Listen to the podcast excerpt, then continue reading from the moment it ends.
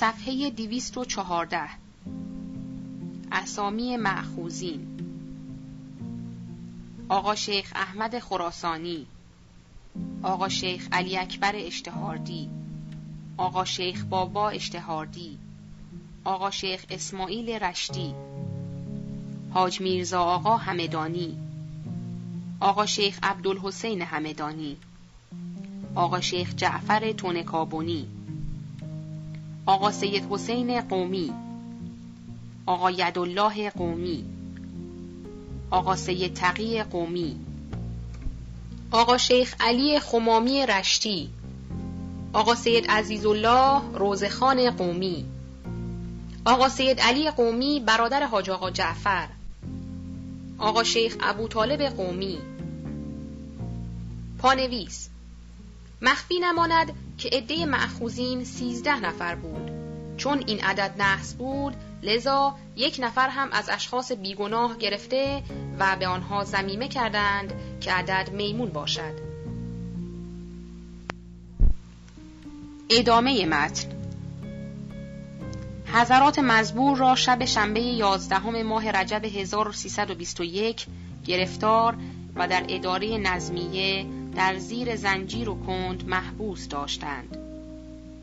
روز سهشنبه 14 رجب 1321 دو ساعت به غروب مانده حضرات را در گاری ریخته 500 سوار از سوارهای کشیخانه با شمشیرهای برنده و تفنگهای زننده اطراف گاری را احاطه کرده با نهایت خفت و خاری در حالتی که تقریبا 20 هزار نفر تماشاچی اطراف خیابانها نظاره می کردند آنها را از خیابان جلیل آباد و خیابان ناصری از جلو امارت بهارستان از دروازه خارج و در اردوی امیر بهادر که پشت دروازه تهران تشکیل یافته بود وارد نمودند.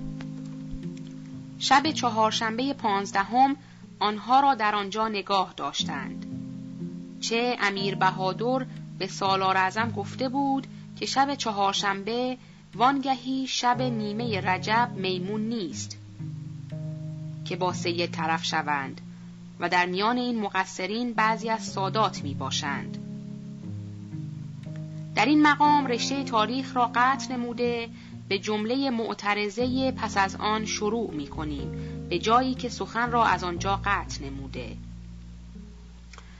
پس از آنکه جناب آقا سید عبدالله بهبهانی ملتفت شد که راستی طلاب را نفی بلد کردند لذا در مقام شفاعت برآمده برای عین الدوله پیغام فرستاد.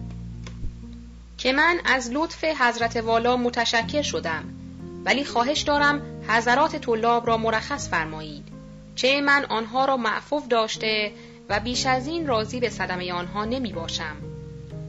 اینو دوله جواب داد که من نه برای خاطر آقا این جماعت را تبعید کرده تا جنابش از من ممنون و متشکر باشد. بلکه سیاست ملکی و نظم مملکتی مقتضی گردید که این جماعت را معخوز دارند. بعد از این هم اگر طلاب خلافی را مرتکب شوند گرفتار خواهند شد. دیگران که حکومت از طرف جناب آقا منصوب نشده است که مطیع میل آقا باشد هر کس را بخواهند گرفتار و هر وقت خلاصی آنان را بخواهند آزاد باشند این پیغام هم بر کدورت باطنی آقا افزود باری در شب پنج شنبه شانزده دو رشته زنجیر آوردند با چهارده قاطر هفت نفر از طلاب را در یک زنجیر سوار هفت قاطر و هفت نفر دیگر را در یک زنجیر سوار هفت قاطر نمودند.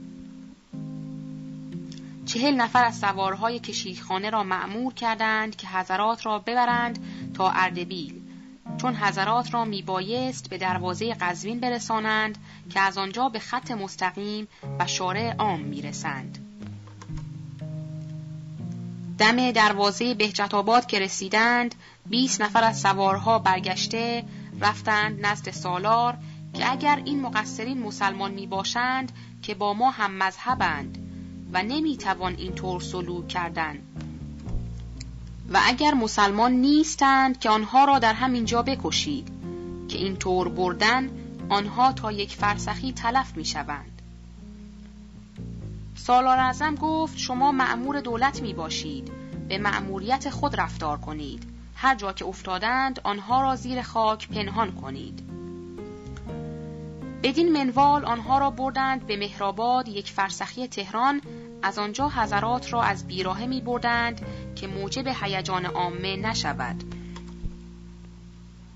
در هر منزلی که آنها را وارد می کردند باباخان قرج داغی که رئیس سوارها بود که خدای ده را احضار می کرد و می گفت این زنجیر دولت و این مقصرین دولتی است. مال بدهید. سیورسات بدهید کت خدا هم پولی به عنوان تعارف بر عده نفوس هر ده تقسیم می کرد و می گرفت. قدری را خود بر می داشت، قدری هم به رئیس سواران می داد. پانویس شاید در معخوزی و دفتر آن ده هم مرسوم شده و هر سال بگیرند. چنانچه در دهات کرمان هنوز پول چوب حاکم و پول بیادبی که در چند سال قبل اتفاق افتاده است می‌گیرند. اگرچه الملک در زمان حکومت خود پول چوب را موقوف کرد. چنانچه نقل کنند زمانی که الملک به طرف بلوچستان مسافرت کرد در منزل اول که ماهان است حاکم ماهان عرض کرد قبض پول چوب را مرحمت فرمایید. پول هم حاضر است الملک استعلام از کیفیت کرد مذکور داشت در سابق که حاکم می‌رفت به بلوچستان آنچه چوب برای سیاست و زدن مقصر لازم بوده است از ماهان می گرفت و مال هم که آنها را حمل کند نیز به مردم حواله می دادند. یکی از حکام برای سهولت و همراهی از رعایا این چوب را تبدیل و تسعیر نموده در سال دیویست تومان مثلا پول چوب را می گرفت و قبض می داد. حاکم هم از خود می‌داد بعد به مرور ایام بر رعایای ماهان توضیع می نمود. حالا هم من پول را حاضر کردم قبض بدهی تا پول را داده بعد از رعایا می گیرم. الملک این بدعت را موقوف و نسخ نمود. اما پول بیادبی آن بود که روزی یک نفر از کت خدایان یکی از دهات در نزد حاکم نشسته بود قفلتا بادی از او صادر شده است حاکم حکم کرده بود که ریش سفید کت خدا را ببرند کت خدا ریش خود را به مبلغ هفتاد یا هشتاد تومان خریده پس از آن سال در سال دیگر این مبلغ را از رعایای ده گرفته و این مبلغ به اسم پول بیادبی هر سال از آن ده گرفته می شود. یعنی تحمیل بر رعایا می شود. اگر کسی دفتر تا دو سال سابق کرمان را ملاحظه نماید بسیاری از این امور را خواهد دید. این است که صد و خورده مالیات کرمان امروز از چهارصد هزار تجاوز کرده است. یعنی حاکم کرمان به چهارصد قانع نخواهد شد. مگر آنکه خداوند توفیق به اولیای امور عنایت فرماید و زودتر تعدیل مالیات را بفرمایند تا فقرا راحت و آسوده شوند. و نیز مخفی نباشد که تمام صدمات و تحمیلات بر فقرا و زارعین و کسبه است.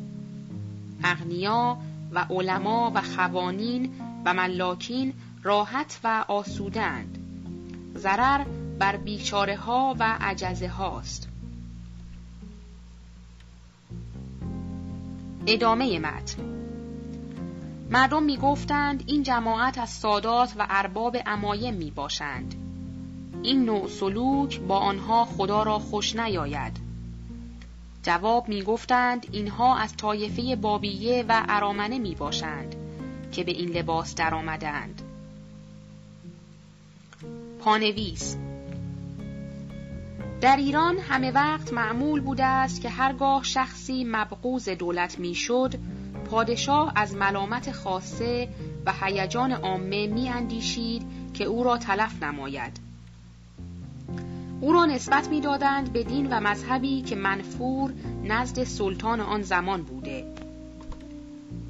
مثلا قبل از صفویه مبغوز را نسبت به تشیع می‌دادند. در زمان صفویه برعکس یا منصوب به ملاحده می دانستند. در زمان فتلی شاه بسیاری از مردم و مسلمانان را به گناه تصوف تلف می کردند.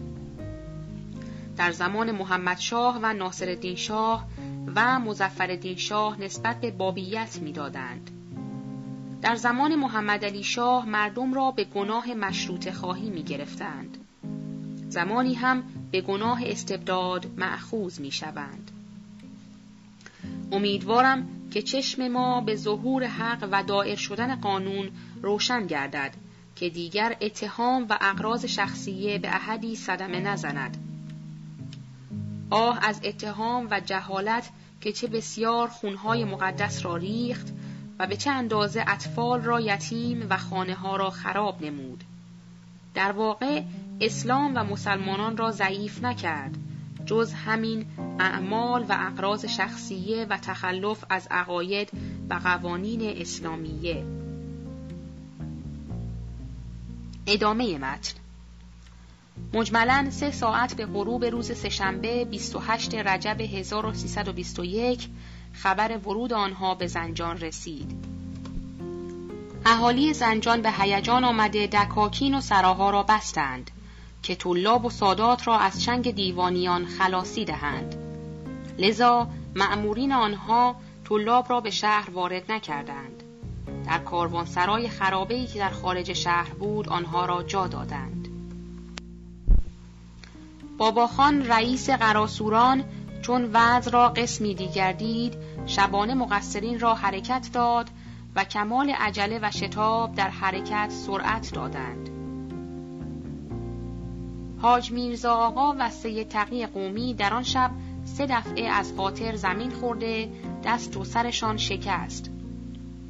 تا ظهر روز چهارشنبه 29 دو منزل از زنجان دور شدند و همه جا از بیراه تاختند و بدین منوال وارد نارین قلعه که در جنب اردبیل است شده پلها را کشیدند و از دو خندق آنها را گذرانیده وارد قلعه کردند و در زندان آنها را جا دادند. حکمی که این دوله به سعد و سلطنه حاکم آنجا نوشته بود قریب به این مضمون بود چون این جماعت لامذهب و مزدکی می باشند نهایت سختگیری و مراقبت را از آنها داشته باشید. این حکم را باباخان داد به سعد و سلطنه و قبض رسید از او گرفت. زنجیرهای دولتی را برداشت و مراجعت نمود. سعد و سلطنه حاکم اردبیل حضرات را سپرد. به نایب عبادالله زندانبان او هم حضرات را در یک زنجیری بست که هر حلقه از آن یک من بود.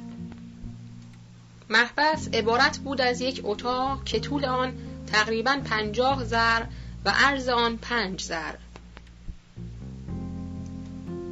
خیلی تاریک و نمناک و افن و کثیف بود.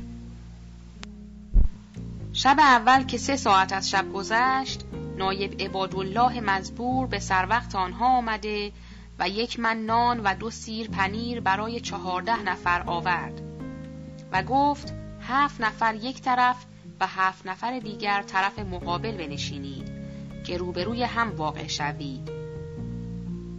آقایان گمان کردند که به سوری رسیدند. یک دفعه دیدند خلیلی را که کند باشد آورده در وسط گذارد. پاهای حضرات را در کند کرده سیخ آن را کشید و آن را قفل کرد. دو عدد لولین هم به آنها داد یکی برای آشامیدن آب و دیگری برای ادرار. اول صبح عبادالله آمد و در زندان را باز کرده پاهای آنها را از کند درآورد. مقداری خاک تیمم خواستند برای نماز. در جواب گفت معمورین شما به ما گفتند که شما لامذهب هستید. پس چگونه می‌خواهید نماز بخوانید؟ در جواب گفتند خداوند عالم است. حالا ما اسیر تو و خود را مسلمان می‌دانیم. مشارون الیه قدری گریه کرد و رفت نزدیک ظهر هم مقداری نان و پنیر برای آنها آورد. عبادالله سجان به سعد و سلطنه گفت محبوسین لحاف و لباس ندارند. در جواب گفت امامه ها را زیر سر و عباها را رو انداز کنند. درب زندان کوچک بود که در وقت داخل شدن می بایست خم شوند و داخل شوند. بالای در پنجره آهنین نصب کرده بودند. بعض اوقات رعایای خارجه و ارامنه به تماشای آنها می آمدند و بر حال آنها گریه می کردند. نان و پول به آنها می دادند. بدین حال تا دو ماه بر آنها گذشت. بعض اوقات جناب آقا شیخ یحیی کاشانی که در اردبیل محبوس بود ولی در زندان نبود نزد آنها می آمد و معرفی آنان را نزد مردم می نمود و به آنها احسان می کرد. پانویس آقا شیخ یحیی کاشانی امروز نویسنده روزنامه مجلس است. در مقام بیداری ایرانیان صدمات و زحمات را بر خود هموار کرد تا اینکه به سبب عداوت امین و سلطان او را به اردبیل فرستادند. حالات ایشان در تاریخ مشروحاً مذکور است. ادامه متن به واسطه مکاتیب آقا شیخ یحیی و اصلاح خواهان عالم اهالی زنجان بر حاکم زنجان وزیر همایون هجوم آورده که این جماعت طلاب و سادات را که دو ماه قبل از اینجا عبور دادند بی تقصیر بودند.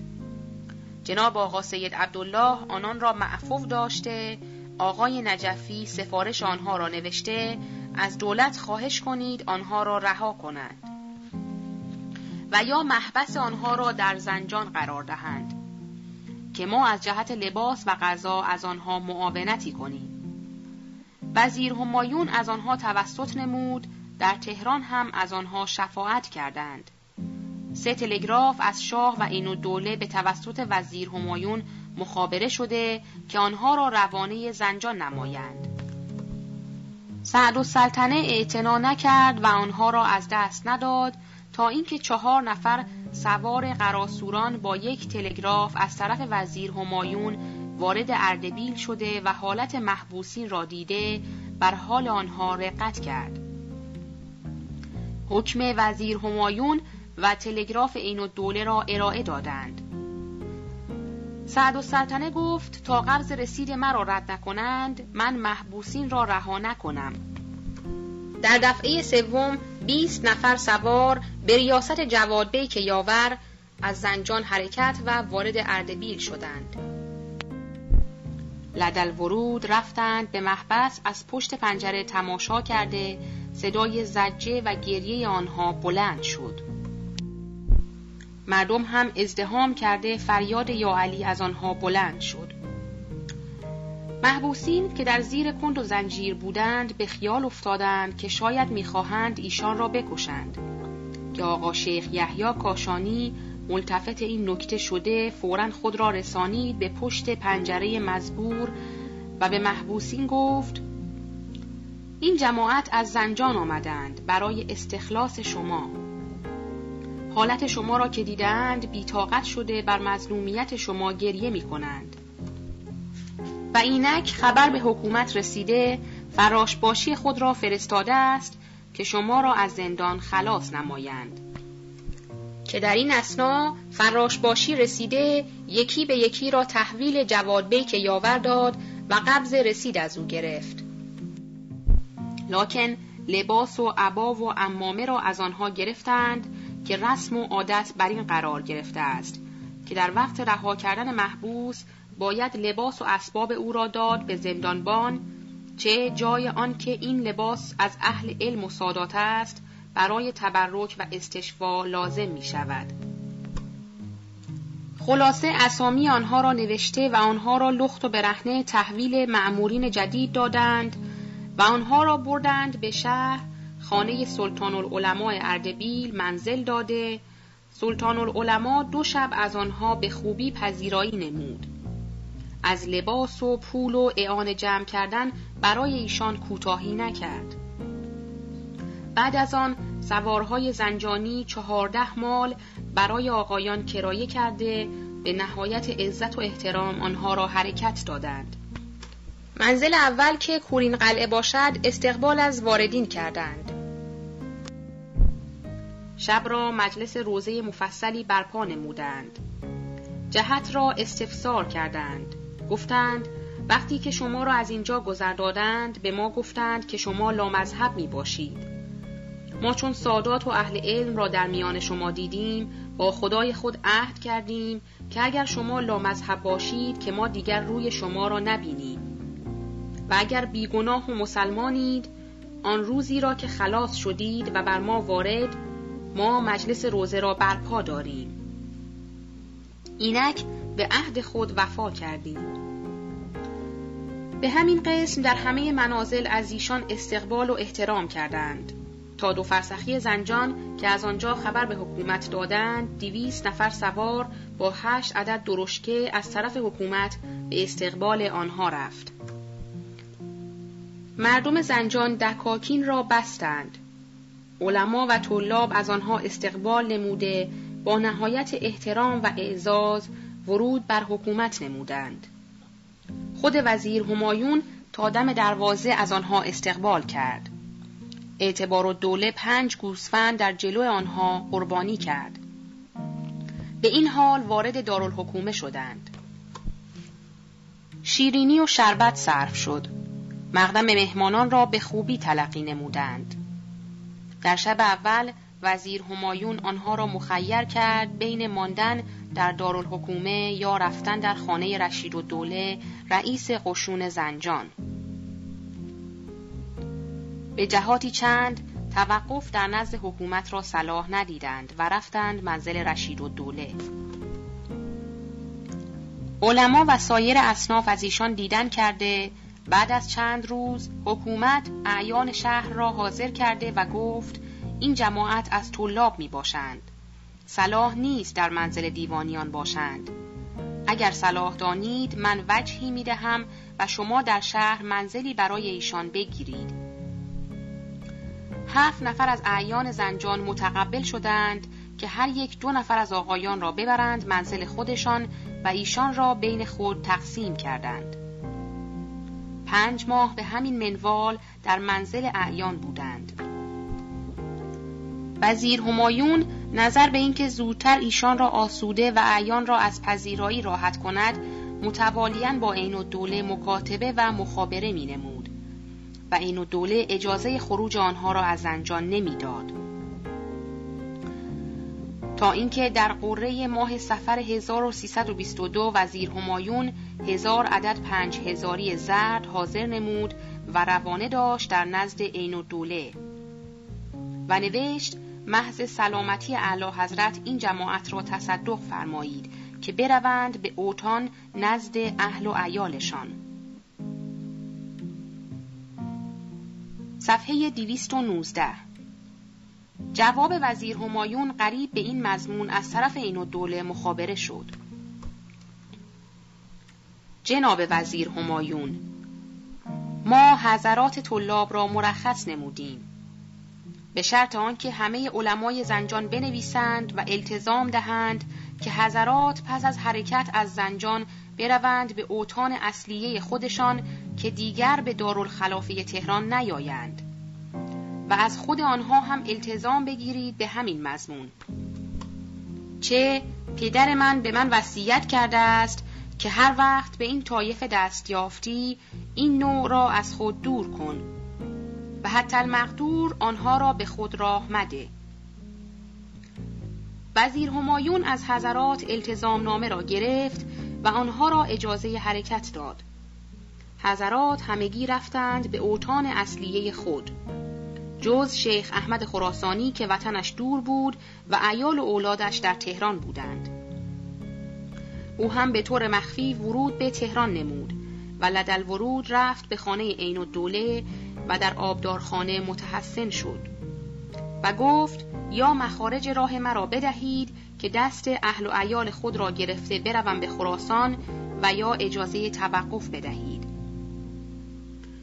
این دوله از او التزام گرفت که هیچ وقت پیرامون فساد نگردد بلکه در مدرسه هم منزل نکند و او را ملقب نمود به اردبیل و شریعه و یک عدد پنج هزاری زرد هم به او انعام داد.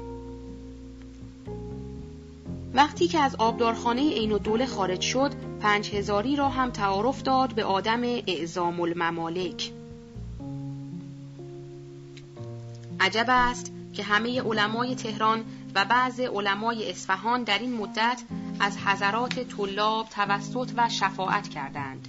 جز امام جمعه که محرک ایشان بود که به هیچ وجه زبان و قلم شفاعت را حرکت نداد و یک کلمه درباره آنها نگفت و معاونتی از آنها ننمود.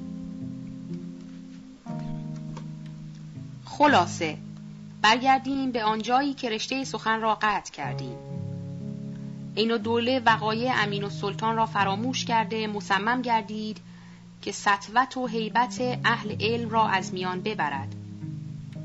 لذا طریق بدرفتاری را با علما پیشنهاد خاطر کرد. دوستان و هواخواهان امیر و سلطان از قبیل اعتصام السلطنه پسر معیر الممالک و معین حضور و غیره فرصت را غنیمت دانسته با اجزای آقایان باب مراوده را به طور محرمانه مفتوح کرده و اظهار اتحاد و دوستی کردند. و پیوسته اجزای آقایان را محرک بودند. لیکن بهانه و مستمسکی در دست نداشتند.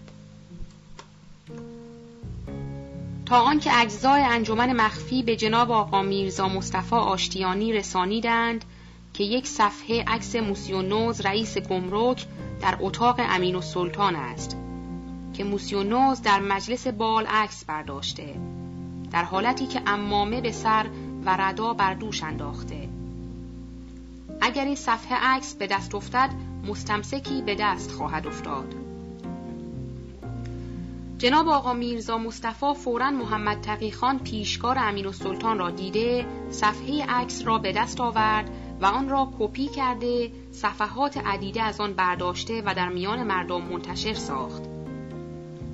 بهانه و مستمسک به دست آقایان افتاد. آقای بهبهانی در بالای منبر و در مجلس درس شایعه را عنوان فرمود. طلاب علوم اطراف آقا را گرفته بنای داد و فریاد را گذاردند که این لباس مذهبی ماست. اهانت به لباس مذهبی در هیچ مذهب روانی است بالجمله این مسئله در مجالس مطرح مذاکره گردید. لکن از رؤسا و علما معدودی با آقای بهبهانی همراهی نکردند. صفحه 220 مسافرت مزفردین شاه به فرنگ. این و دوله سرگرمی مزفردین شاه را به مسافرت فرنگ دیده لذا شاه را حرکت داده به بهانه معالجه به آب معدنی و چند ماهی مشغول سیر و گشت فرنگستان بودند. آقایان هم به ملاحظه نبودن شاه در مملکت مدتی ساکت شده تا اینکه شاه وارد شد. این و دوله در خیال بود دماغ اعدای خود را به خاک مالیده و تلافی زمان سابق را نماید. هم علما را بترساند و هم سزای تجار را که با نوز طرف بودند بدهد. که واقعی کرمان و اهانت شاهزاده زفر السلطنه به جناب حاج میرزا محمد رضای کرمانی و اهانت وزیر اکرم به آقای آقا سید جمال الدین قزوینی و اهانت حاکم سبزوار به یکی از اهل علم پیش آمد. حضرت آقای تباتبایی در مسئله کرمان به هیجان آمده در بالای منبر ذکری فرمود. آقای بهبهانی و آقای صدرالعلماء و سایرین با هم متفق شده در ماه رمضان 1323 عقد اتحاد بین آقایان محکم گردید.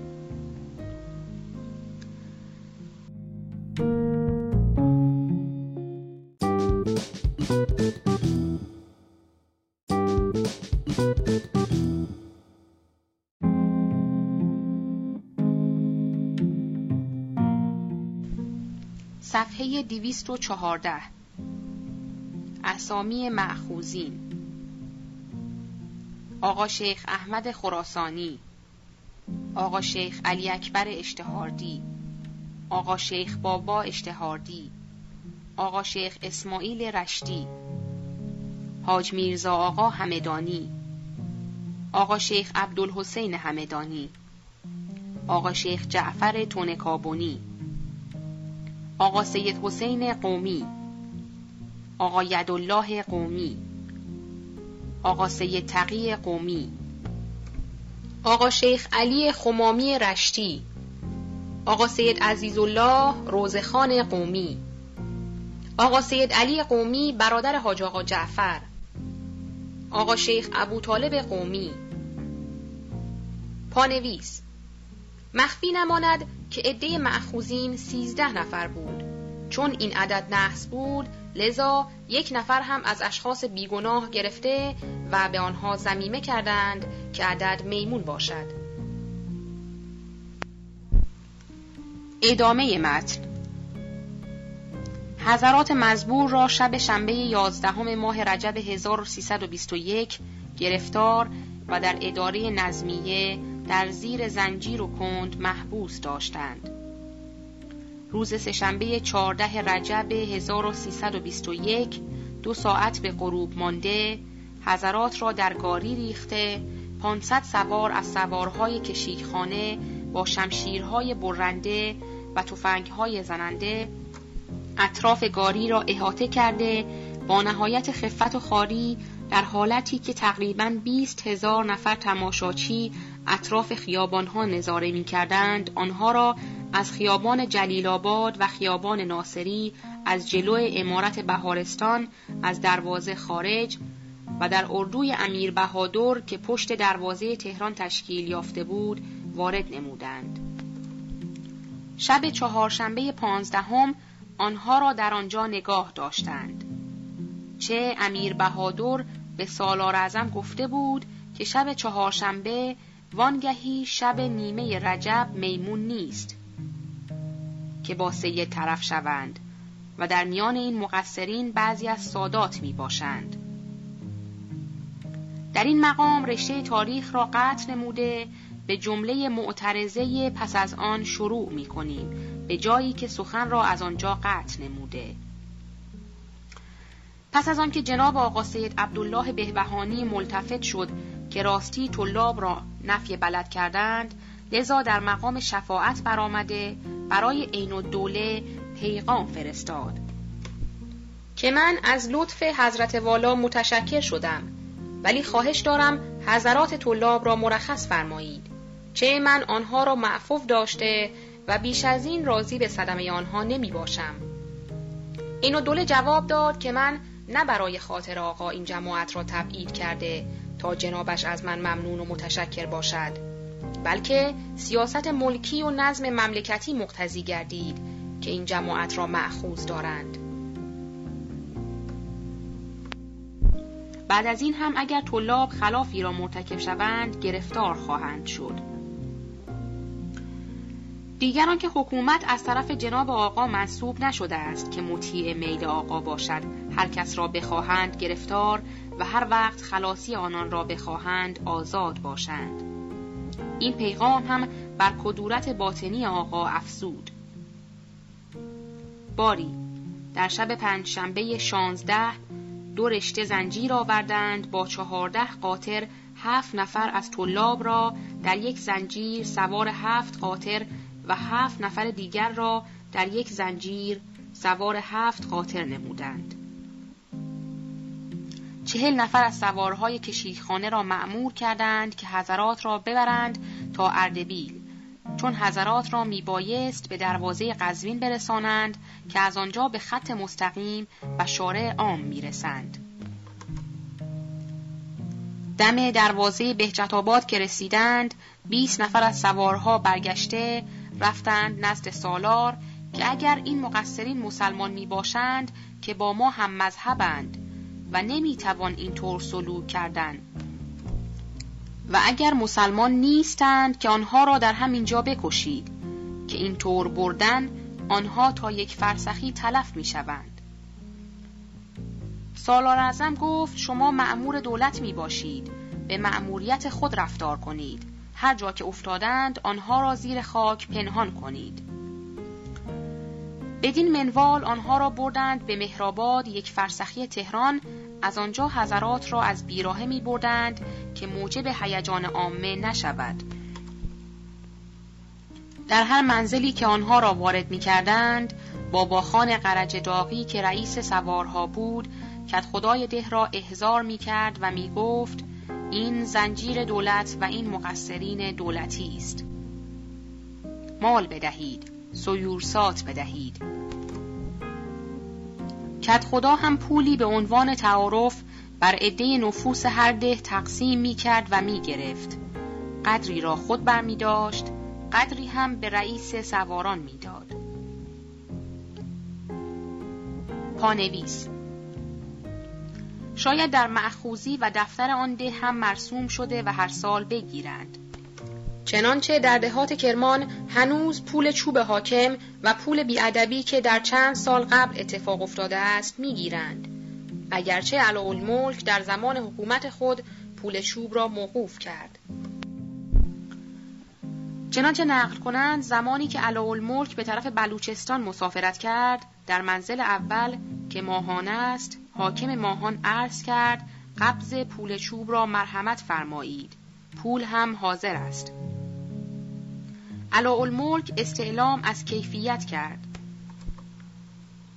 مذکور داشت در سابق که حاکم می‌رفت به بلوچستان آنچه چوب برای سیاست و زدن مقصر لازم بوده است از ماهان می گرفت و مال هم که آنها را حمل کند نیز به مردم حواله می دادند. یکی از حکام برای سهولت و همراهی از رعایا این چوب را تبدیل و تسعیر نموده در سال دیویست تومان مثلا پول چوب را می گرفت و قبض می داد. حاکم هم از خود می‌داد بعد به مرور ایام بر رعایای ماهان توضیع می نمود. حالا هم من پول را حاضر کردم قبض بدهی تا پول را داده بعد از رعایا می گیرم. الملک این بدعت را موقوف و نسخ نمود. اما پول بیادبی آن بود که روزی یک نفر از کت خدایان یکی از دهات در نزد حاکم نشسته بود قفلتا بادی از او صادر شده است حاکم حکم کرده بود که ریش سفید کت خدا را ببرند کت خدا ریش خود را به مبلغ هفتاد یا هشتاد تومان خریده پس از آن سال در سال دیگر این مبلغ را از رعایای ده گرفته و این مبلغ به اسم پول بیادبی هر سال از آن ده گرفته می شود. یعنی تحمیل بر رعایا می شود. اگر کسی دفتر تا دو سال سابق کرمان را ملاحظه نماید بسیاری از این امور را خواهد دید.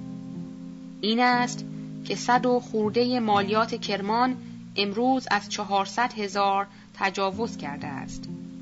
یعنی حاکم کرمان به چهارصد قانع نخواهد شد. مگر آنکه خداوند توفیق به اولیای امور عنایت فرماید و زودتر تعدیل مالیات را بفرمایند تا فقرا راحت و آسوده شوند. و نیز مخفی نباشد که تمام صدمات و تحمیلات بر فقرا و زارعین و کسبه است. اغنیا و علما و خوانین و ملاکین راحت و آسودند ضرر بر بیچاره ها و عجزه هاست ادامه متن مردم می گفتند این جماعت از سادات و ارباب امایم می باشند. این نوع سلوک با آنها خدا را خوش نیاید. جواب می گفتند اینها از طایفه بابیه و ارامنه می باشند که به این لباس درآمدند. پانویس در ایران همه وقت معمول بوده است که هرگاه شخصی مبغوز دولت می‌شد پادشاه از ملامت خاصه و هیجان عامه می اندیشید که او را تلف نماید. او را نسبت می‌دادند به دین و مذهبی که منفور نزد سلطان آن زمان بوده. مثلا قبل از صفویه مبغوز را نسبت به تشیع می‌دادند. در زمان صفویه برعکس یا منصوب به ملاحده می دانستند. در زمان فتلی شاه بسیاری از مردم و مسلمانان را به گناه تصوف تلف می کردند. در زمان محمد شاه و ناصر شاه و مزفر شاه نسبت به بابیت می دادند. در زمان محمد علی شاه مردم را به گناه مشروط خواهی می گرفتند. زمانی هم به گناه استبداد معخوز می شوند. امیدوارم که چشم ما به ظهور حق و دائر شدن قانون روشن گردد که دیگر اتهام و اقراض شخصیه به احدی صدمه نزند. آه از اتهام و جهالت که چه بسیار خونهای مقدس را ریخت و به چه اندازه اطفال را یتیم و خانه ها را خراب نمود. در واقع اسلام و مسلمانان را ضعیف نکرد جز همین اعمال و اقراض شخصیه و تخلف از عقاید و قوانین اسلامیه ادامه متن مجملا سه ساعت به غروب روز سهشنبه 28 رجب 1321 خبر ورود آنها به زنجان رسید. اهالی زنجان به هیجان آمده دکاکین و سراها را بستند که طلاب و سادات را از چنگ دیوانیان خلاصی دهند. لذا مأمورین آنها طلاب را به شهر وارد نکردند. در کاروانسرای خرابه‌ای که در خارج شهر بود آنها را جا دادند. باباخان رئیس قراسوران چون وضع را قسمی دیگر دید شبانه مقصرین را حرکت داد و کمال عجله و شتاب در حرکت سرعت دادند. حاج میرزا آقا و سید تقی قومی در آن شب سه دفعه از خاطر زمین خورده دست و سرشان شکست. تا ظهر روز چهارشنبه 29 دو منزل از زنجان دور شدند و همه جا از بیراه تاختند و بدین منوال وارد نارین قلعه که در جنب اردبیل است شده پلها را کشیدند و از دو خندق آنها را گذرانیده وارد قلعه کردند و در زندان آنها را جا دادند. حکمی که این دوله به سعد و سلطنه حاکم آنجا نوشته بود قریب به این مضمون بود چون این جماعت لامذهب و مزدکی می باشند نهایت سختگیری و مراقبت را از آنها داشته باشید. این حکم را باباخان داد به سعد و سلطنه و قبض رسید از او گرفت. زنجیرهای دولتی را برداشت و مراجعت نمود. سعد و سلطنه حاکم اردبیل حضرات را سپرد. به نایب عبادالله زندانبان او هم حضرات را در یک زنجیری بست که هر حلقه از آن یک من بود. محبس عبارت بود از یک اتاق که طول آن تقریبا پنجاه زر و عرض آن پنج زر. خیلی تاریک و نمناک و افن و کثیف بود. شب اول که سه ساعت از شب گذشت نایب عبادالله مزبور به سر وقت آنها آمده و یک من نان و دو سیر پنیر برای چهارده نفر آورد و گفت هفت نفر یک طرف و هفت نفر دیگر طرف مقابل بنشینید که روبروی هم واقع شوید. آقایان گمان کردند که به سوری رسیدند. یک دفعه دیدند خلیلی را که کند باشد آورده در وسط گذارد. پاهای حضرات را در کند کرده سیخ آن را کشید و آن را قفل کرد. دو عدد لولین هم به آنها داد یکی برای آشامیدن آب و دیگری برای ادرار. اول صبح عبادالله آمد و در زندان را باز کرده پاهای آنها را از کند درآورد. مقداری خاک تیمم خواستند برای نماز. در جواب گفت معمورین شما به ما گفتند که شما لامذهب هستید. پس چگونه می‌خواهید نماز بخوانید؟ در جواب گفتند خداوند عالم است. حالا ما اسیر تو و خود را مسلمان می‌دانیم. مشارون الیه قدری گریه کرد و رفت نزدیک ظهر هم مقداری نان و پنیر برای آنها آورد. عبادالله سجان به سعد و سلطنه گفت محبوسین لحاف و لباس ندارند. در جواب گفت امامه ها را زیر سر و عباها را رو انداز کنند.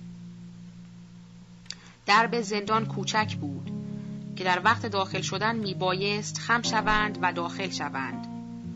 بالای در پنجره آهنین نصب کرده بودند.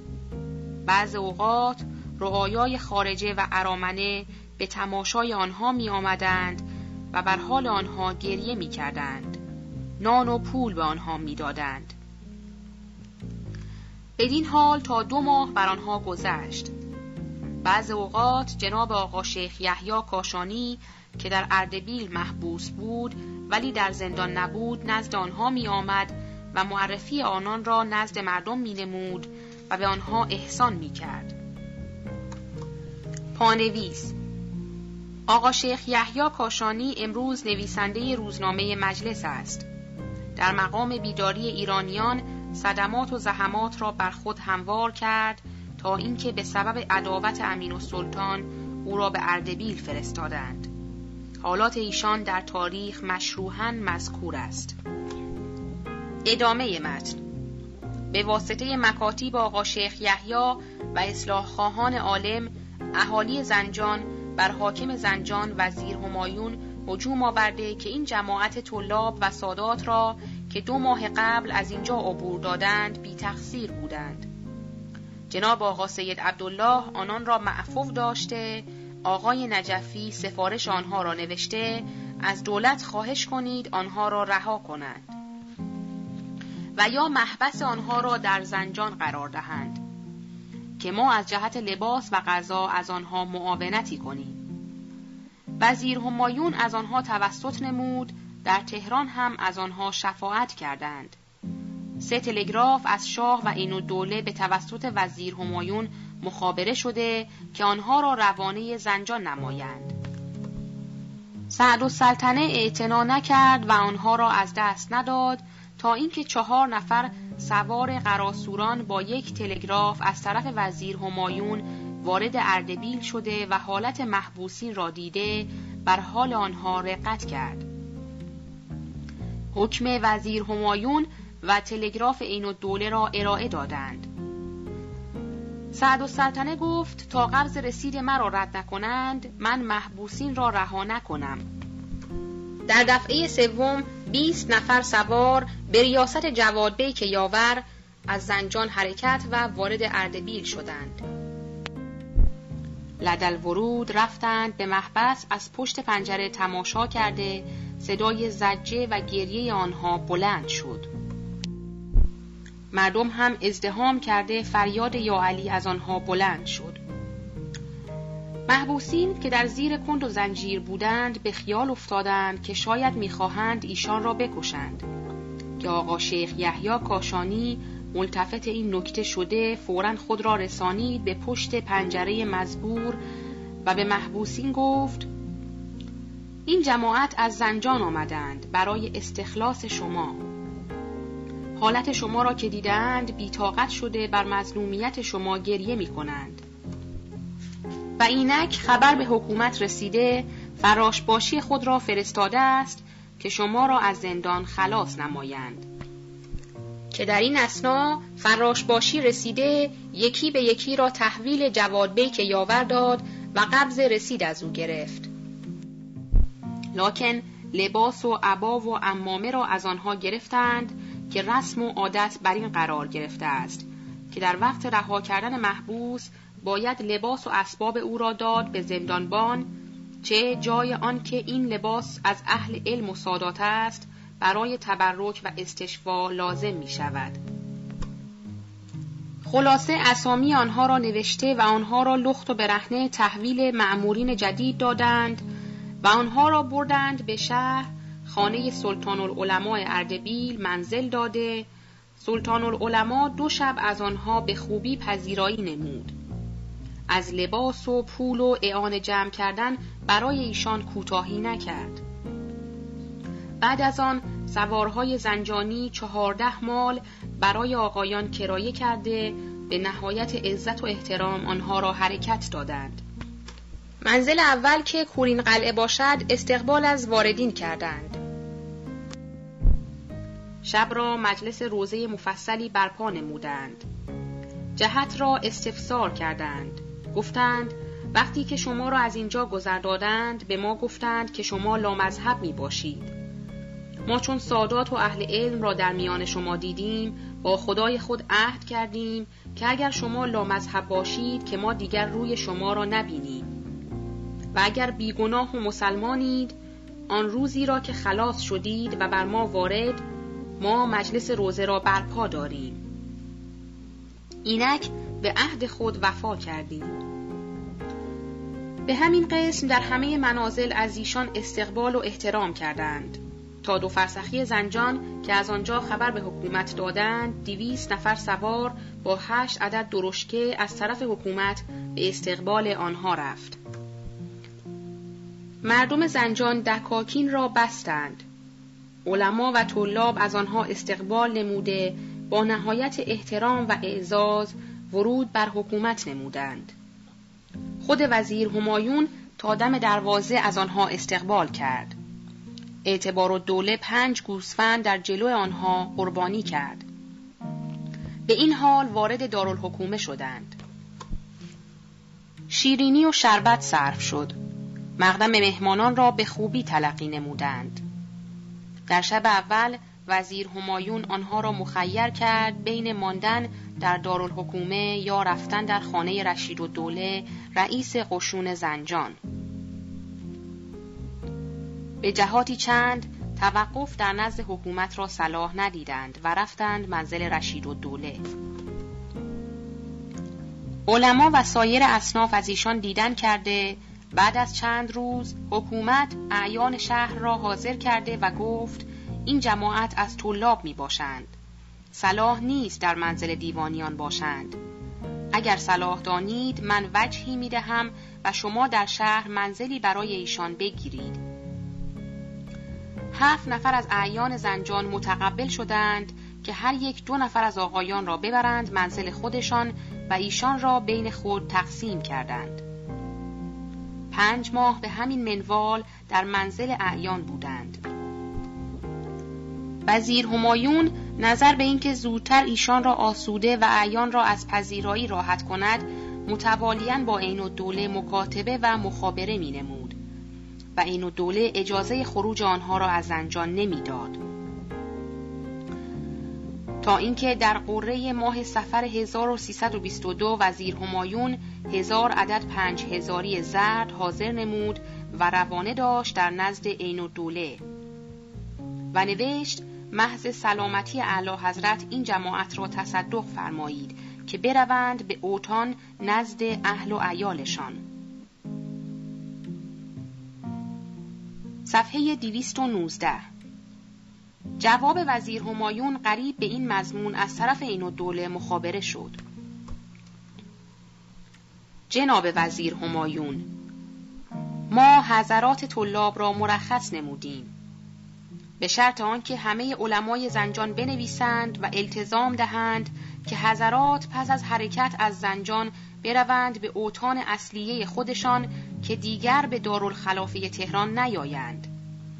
و از خود آنها هم التزام بگیرید به همین مضمون. چه پدر من به من وصیت کرده است که هر وقت به این طایف دستیافتی این نوع را از خود دور کن و حتی المقدور آنها را به خود راه مده.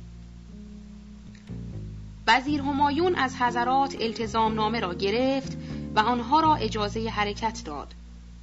حضرات همگی رفتند به اوتان اصلیه خود. جز شیخ احمد خراسانی که وطنش دور بود و ایال و اولادش در تهران بودند. او هم به طور مخفی ورود به تهران نمود و لدل ورود رفت به خانه عین و دوله و در آبدارخانه متحسن شد و گفت یا مخارج راه مرا بدهید که دست اهل و ایال خود را گرفته بروم به خراسان و یا اجازه توقف بدهید. این دوله از او التزام گرفت که هیچ وقت پیرامون فساد نگردد بلکه در مدرسه هم منزل نکند و او را ملقب نمود به اردبیل و شریعه و یک عدد پنج هزاری زرد هم به او انعام داد. وقتی که از آبدارخانه عین دوله خارج شد پنج هزاری را هم تعارف داد به آدم اعزام الممالک. عجب است که همه علمای تهران و بعض علمای اصفهان در این مدت از حضرات طلاب توسط و شفاعت کردند. جز امام جمعه که محرک ایشان بود که به هیچ وجه زبان و قلم شفاعت را حرکت نداد و یک کلمه درباره آنها نگفت و معاونتی از آنها ننمود. خلاصه برگردیم به آنجایی که رشته سخن را قطع کردیم. این دوله وقایع امین و سلطان را فراموش کرده مصمم گردید که سطوت و حیبت اهل علم را از میان ببرد. لذا طریق بدرفتاری را با علما پیشنهاد خاطر کرد. دوستان و هواخواهان امین و سلطان از قبیل اعتصام السلطنه پسر معیر الممالک و معین حضور و غیره فرصت را غنیمت دانسته با اجزای آقایان باب مراوده را به طور محرمانه مفتوح کرده و اظهار اتحاد و دوستی کردند. و پیوسته اجزای آقایان را محرک بودند. لیکن بهانه و مستمسکی در دست نداشتند. تا آنکه اجزای انجمن مخفی به جناب آقا میرزا مصطفی آشتیانی رسانیدند که یک صفحه عکس موسیونوز رئیس گمرک در اتاق امین و سلطان است که موسیونوز در مجلس بال عکس برداشته در حالتی که امامه به سر و ردا بر دوش انداخته. اگر این صفحه عکس به دست افتد مستمسکی به دست خواهد افتاد.